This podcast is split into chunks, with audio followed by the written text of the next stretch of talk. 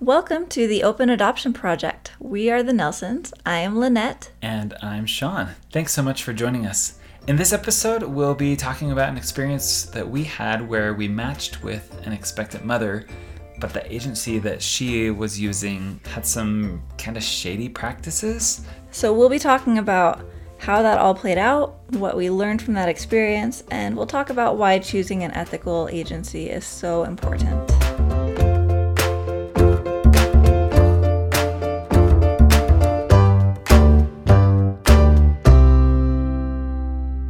Last week, when we left off, we were talking about how our in vitro journey ended, and ultimately, our doctor told us that if we ever wanted to get pregnant, we would need to have an egg donor or an embryo donor. And we actually had a few friends offer to donate eggs and embryos to us, and it was really, really touching. It's an incredible thing to have someone offer something that huge but it's really not what we felt pulled toward. We were probably feeling like we were done for the time at that point and not planning on pursuing growing our family for a while. But as we talked about, that experience did kind of leave us wondering if there might be more kids that were supposed to join our family, but we didn't do much about it for a while. So we didn't have any plans to jump back into getting approved to adopt again or look at fostering, potentially foster to adopt or fertility treatments at all anymore. Like like Lynette mentioned, we had a great friends offer to donate eggs, but it just didn't feel like the way that we wanted to grow our family. We left off talking about how these experiences left us thinking that our family might not be complete but we hadn't really talked together at this point about what our next steps were. And when people asked us, which they did quite frequently, what our family plan was, we usually just said that we were done at that point. And we even started getting rid of some of our baby gear, baby clothes, stuff like that, which is funny. We've done that between all of our kids, actually. That's true. So, Sean actually had a coworker who knew that we were open to the idea of adopting again, even though we weren't approved or focused on it. We had no plans for it at this point, but she knew about this. Yeah. And this coworker is a black woman, and that plays into this story. So the community that we live in is predominantly white, and this, like Lynette mentioned, this particular coworker of mine is black. And one day she was at a store or in I can't remember where they were, but another black woman approached her and said, "Hey, I'm not from around here, but are there any good places I can get my hair done?" And they kind of struck up a conversation and they became really quick friends. And it turned out that this woman that my friend met was an expectant mother who was flown here. She was working with an adoption agency in in our state and she was flown here so the baby could be born here. In their conversation, she had shared with my friend that though she was working with the agency, she didn't really have any family that she really liked from that particular agency that she could be matched with. And so my friend mentioned that Lynette and I had adopted and that we were open to adopting again and that she thought it would be a good idea if we met. Yeah. And so we ended up meeting. We went out to lunch together. Like the next day. Yeah, it, it, was all very fast and very sudden. We didn't even have time to really think about it or process it, but we met and became quick friends too. She's very personable and likable, and we struck up a relationship quickly and started talking about the possibility of adopting her baby. So, like Lynette mentioned, we had lunch together, and I think it was just a few days later we were having a family birthday party. And, like we've mentioned in previous episodes with open adoptions in our family, we invite all of our birth families and birth parents to birthday parties. Yeah, birthday parties are this great big celebration in our family where we have all of our family. It's uncles, aunts, cousins that are biological, adoptive. It's a big Mod Podge. Our village, our family. We love it, yeah. And so we we invited her to come to that so she could get to know our family and kind of feel out what adoption kind of looked like in our family. And she came. It was a really sweet, good experience. We had a good time, and she had a good time. And she also had an older son that was with her. He was preschool aged, probably, and was staying with her while she was out here. And so he came to the party too, and He was about the same age as our oldest at the time. yeah, they became buddies. It was fun. Yeah. This woman told us that she was interested in placing with us, and we had a good relationship going where we were talking about what adoption would look like if she chose us. But we did have some concerns. Among those concerns, we were worried that she was from a different state that was not near ours at all. She was across the country and flown to Utah a few months before she was due. And this seemed a bit like a red flag to us, not about her, but about the agency that she was working with. We had heard other people talk about how this sometimes happened as a way to bypass fathers' rights to parent their child. Yeah, and each state has different laws, but I think the particular law was that if if you live in or are in the state for a certain amount of days, 50 days or something. Yeah, I'm not sure exactly. I don't remember the details, Yeah. but that you could relinquish your parental rights without the biological father doing the same. Mm-hmm.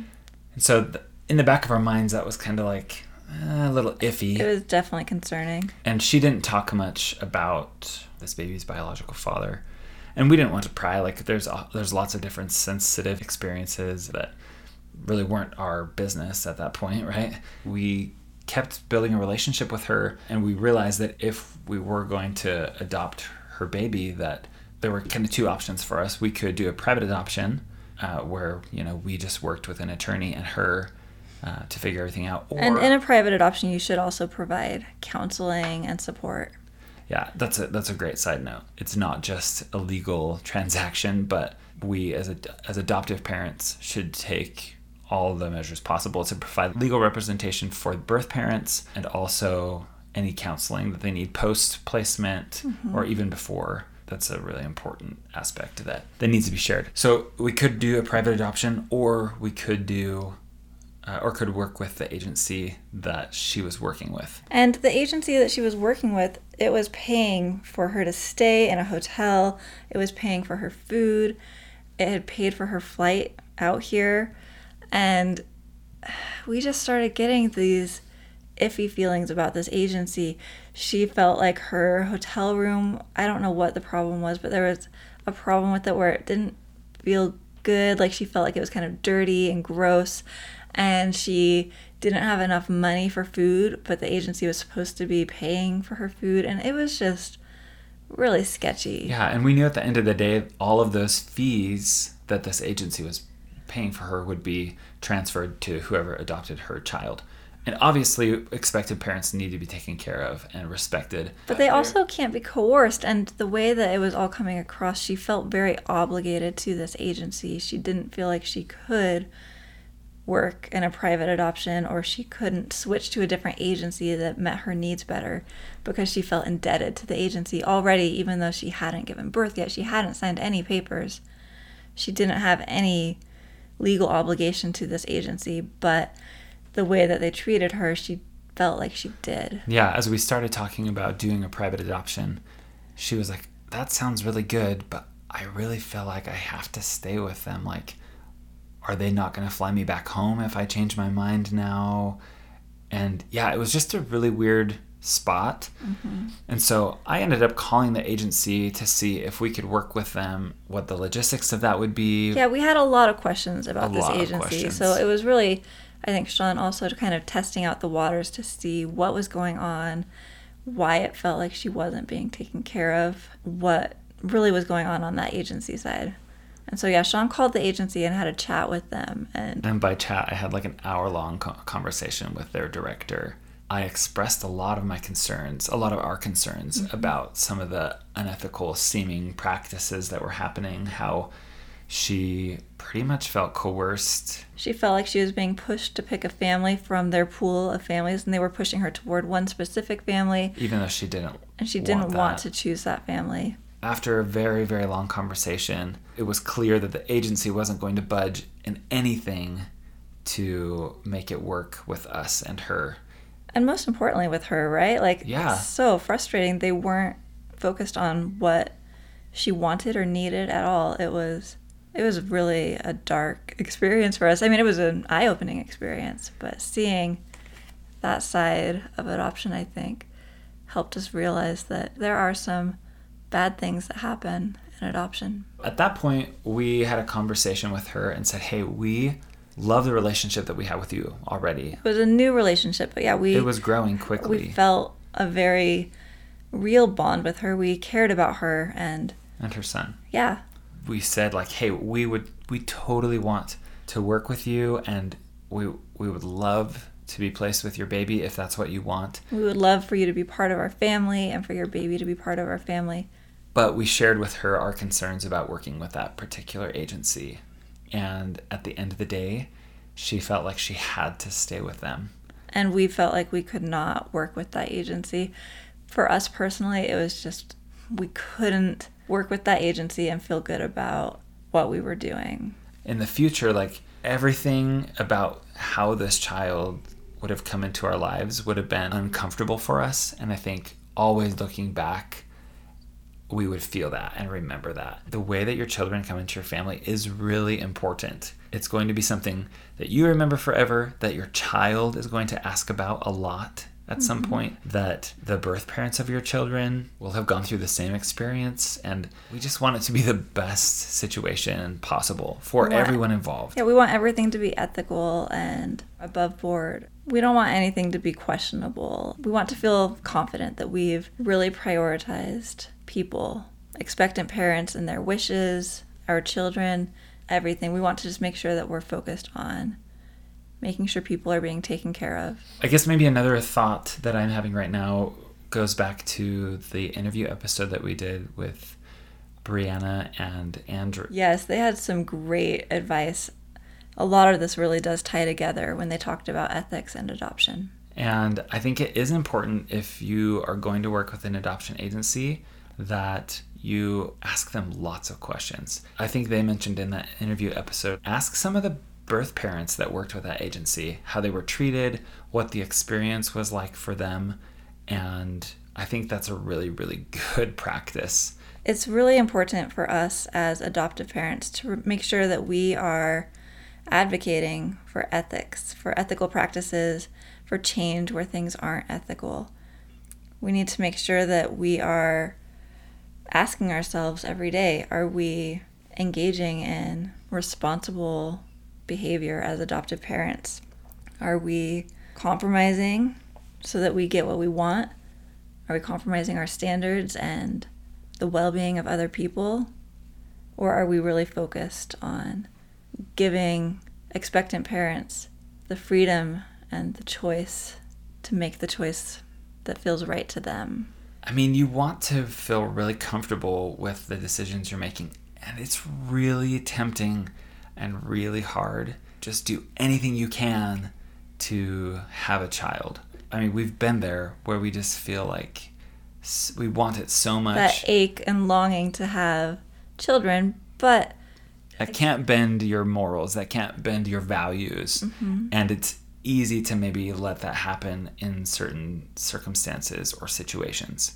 but we can't do that. Yeah, it's our responsibility to make sure that we are advocating for ethical treatment of especially birth parents because agencies I don't want to villainize all agencies. This isn't all agencies that do this, but there are a lot of adoption agencies that don't really focus on expectant parent or birth parent well-being.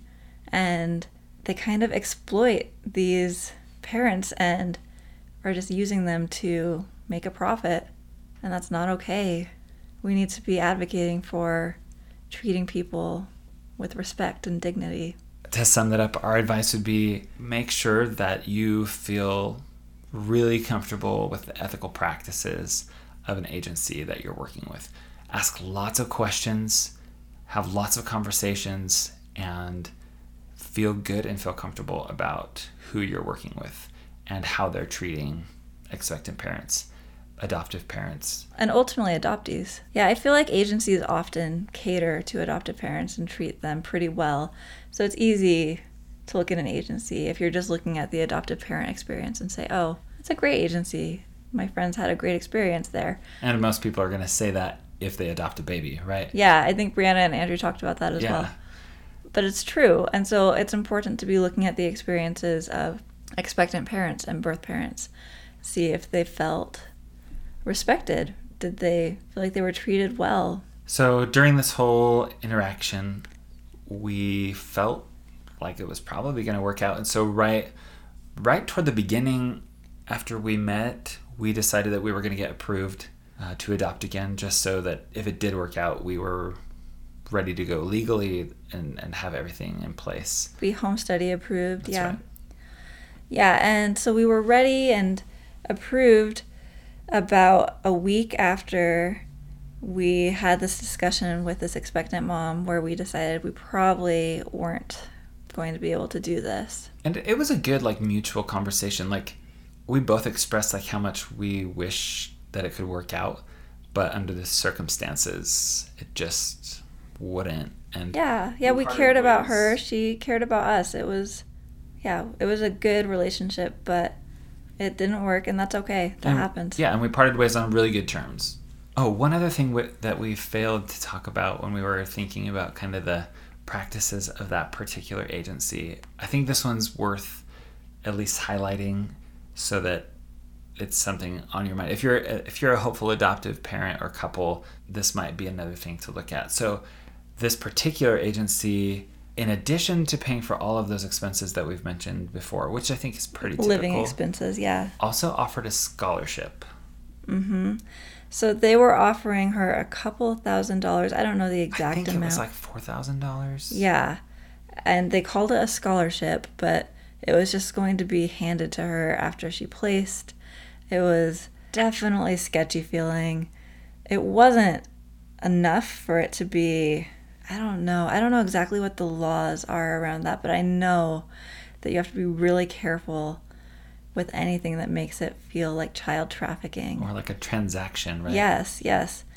And to be really clear with all of this, we are blaming this agency, not this birth mom, because this agency was preying on this woman's need financially. She was in a really desperate situation and they were exploiting that and it's really sketch. I mean, we want to provide for needs, Mm-hmm. and you know, going through a pregnancy that's unplanned, there are some additional costs and and changes in life, whether that's work, circumstance, or or whatever it may be. And so, there are definitely things that we can help with in this situation. And that's something that you can work between, if you're with an agency, that you can work with the agency. If you're doing a private adoption with a lawyer, but we've heard of some where expectant parents ask for things that are too high value monetarily for it to be ethical. Yeah, and I think Brianna mentioned that someone said they needed a car, and she said her friend was like, "Well, just buy her a car." While that's I think super sketchy on its own, You just have to be so careful. It's really important to make sure that everything is above board. You want to make sure everything is going to check out legally. And if this expectant parent decides to parent their child, which is their right, you might not get those things back. You most likely won't. And so you need to make sure that you're okay meeting these needs that they have to help them get through this time, even if it doesn't result in you bringing home a baby. You don't want to be over fulfilling, though, to the point where it's getting morally gray. and I think that brings up a really important point about open adoption. Like you want to set appropriate boundaries. We don't want to set expectations of something that we can't meet in the future. And while we are providing for some needs of expectant parents in the moment, we don't want to set up something some unhealthy relationship. Anyway, we just wanted to mention the scholarship thing and I guess dive in a little bit more into the ethics. We're a little bit passionate about this. It's something really important to us. So if it feels a little soapboxy or ranty, that's why, because it really, really, really is important to us. Yes, this experience really did drive this all home for us so much. Just seeing and becoming friends with this expectant mom first, and then seeing how she was treated by this agency and, And just manipulated. so yes, Yeah. she was so manipulated. It it was just really hard to see they weren't focused on her as a person. She felt like a commodity and she was treated like a commodity, and it's not okay. Let's do what we can as an adoption community to be more ethical and promote better ethics in the practices that we are involved in. And so I think just one more quick thing that really does come down to us as adoptive parents. If we support agencies that aren't ethical, then And they're going to stay in business. And we're perpetuating a problem. Yeah, and ultimately, it's our responsibility to try to work with agencies, if we're working with an agency, that are ethical. Yeah, and and Lynette mentioned this earlier, and I hope we don't sound like super super anti-agency. We just had a really negative experience with this particular agency and wanted to highlight some of those experiences. We know that there are some great agencies out there that have some great practices, um, but be cautious and and support expectant parents and their rights and the way that they're being treated. And I think that if we as a community can do that, we can see some positive changes. Absolutely. Advocate for fair treatment.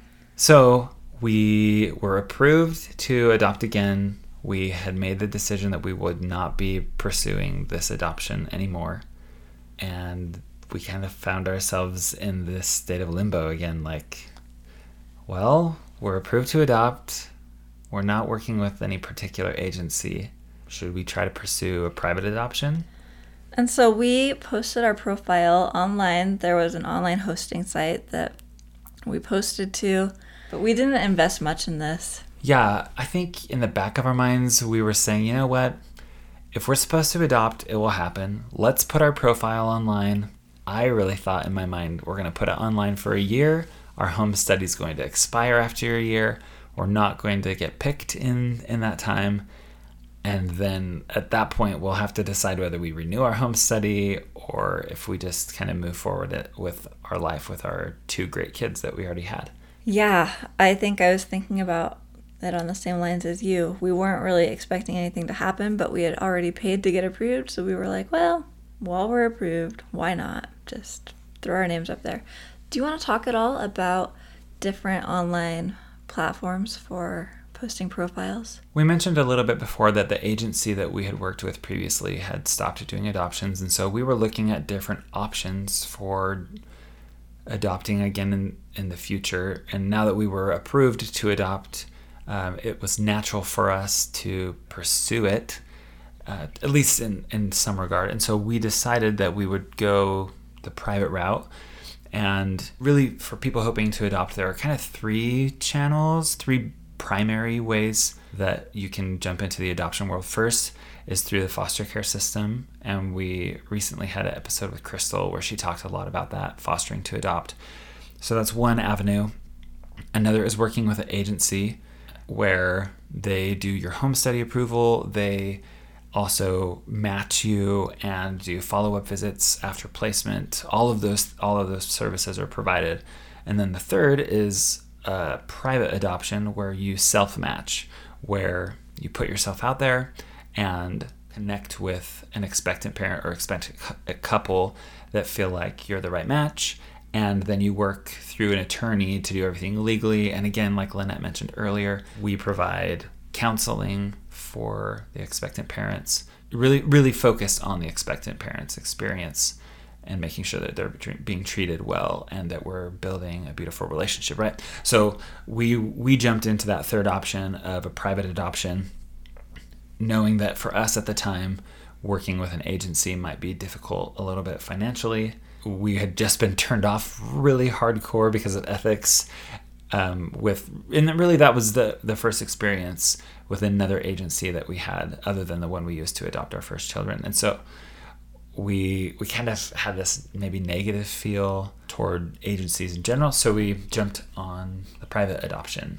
option. And in the adoption world, it's really word of mouth that you rely on to match in a private adoption. It's all about networking, getting yourself out there. And it's been really interesting to watch how that's evolved over time. over time because when we first were waiting to adopt our second child, we were posting on Facebook all the time and trying to network that way and But we were just posting on we were posting on our personal Yeah, pages like there weren't Facebook groups back then. Hey, it was yeah. Hey friends, we're hoping to adopt, and we we have so many acquaintances and friends that have done that. And a friend of a friend knew someone who knew someone, and connections happened, and adoptions happened that way. And so we were jumping in, and we knew. I won't name any particular websites or or matching uh, organizations that are out there. Yeah, we're not like advocates for any of them. Yeah. And So we decided to put our profile on one platform. It was a pretty prominent platform at the time, and it was a good option for us. It's important to do your research about the platforms that you're putting profiles on. So this has been a little bit more fresh for us right now because we are actually home study approved to adopt a fifth time. We'll see if it works out or how it happens. It sounds crazy. it does sound crazy. It sounds so crazy. it feels like what we need to try at this point. Anyway, we've been looking at a lot of different places that host online profiles for couples, and we're, we're you know we're using one right now. We will probably change soon. There's a lot of places online where self matching is a thing. And so, like, if you're on Facebook, there are several different groups uh, out there with thousands of people in them that have hopeful adoptive couples and expectant parents that are in private groups where you can post your profile where you can potentially make connections. So that's one option and there are a lot of people in in that realm of of hoping to do or hoping to self match whether they're working with an agency or doing a private adoption there's a lot of self matching happening nowadays. But there are some particular uh, hosting sites out there that you need to be a little cautious if you're going to use.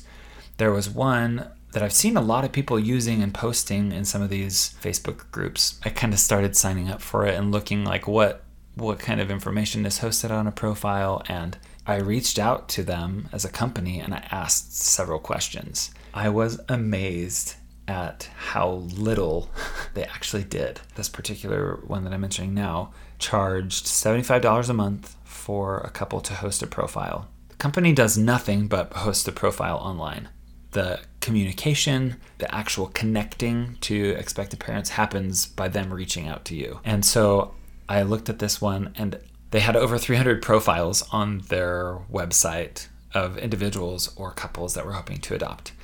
And so I reached out and I said, asked some questions like, well, on average, how many expectant parents do you have coming using your site to connect with?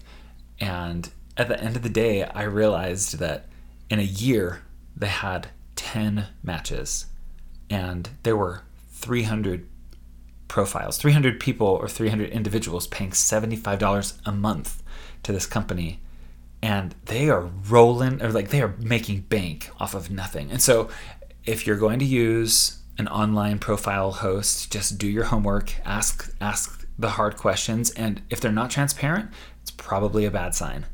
And you know what? Maybe maybe you've maybe that's the way that you're going to find your baby and that's okay. I mean, there were 10 matches, and Right. so that's not nothing to those 10 right. families that were built that way, but but just do your homework. I, and again it kind of go, kind of goes back to this like yearning to have a child and willing to pay money to get your name out there or or do whatever you can to help that happen. But do your homework ask the hard questions and make sure that you feel comfortable with where you're at. And if you do great So, bottom line, be careful out there. It's kind of a jungle sometimes in the adoption world. There are some great agencies and some great places that help make things go smoother and make the adoptee experience ultimately better.